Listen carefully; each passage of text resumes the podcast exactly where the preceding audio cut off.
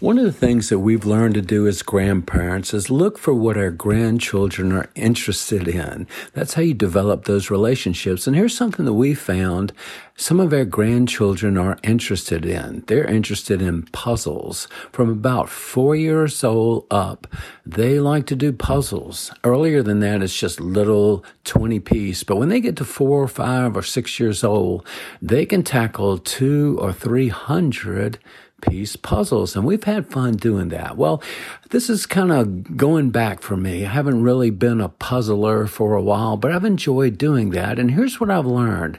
The big picture is so important. Just imagine what it would be like to dump the box and not have a real clue what the picture that you were working towards look like. Well, I'm known to hold the box top in one hand with my glasses on, pick up a piece of a 300 put puzzle and know exactly where it goes.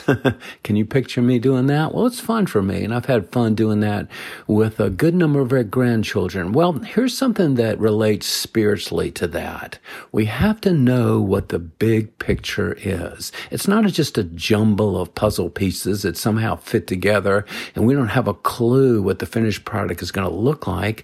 That's not it at all. God has told us exactly what the finished product looks like. And here's the way I want to boil it down. Here's the phrase that I'll use. The picture, when it's finished, will be the picture of our lives glorifying God. A life that glorifies God. That's the end picture. That's what God's looking for in each of us. The Bible verse that comes to mind is this whether you eat, drink, whatever you do, do all to the glory of God. In the simple things, the routine things, no matter where we are or what we're doing and who we're in association with, we're to do it all for the glory of God God. Wants to be honored through our everyday life behaviors, attitudes, actions and choices. That's important to God.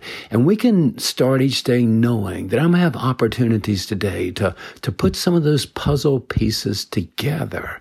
I'm going to live today in a way that God will be glorified. God will be honored. well, that's our challenge and that's our opportunity to live a life that glorifies God. Let's look at it this way. What if there's a snapshot picture, a screenshot of any segment of my day today, and I take a look at it. Is that a segment? Is that a screenshot that glorifies God? well, I hope so. If it's not, we can ask Him to help us change in that area.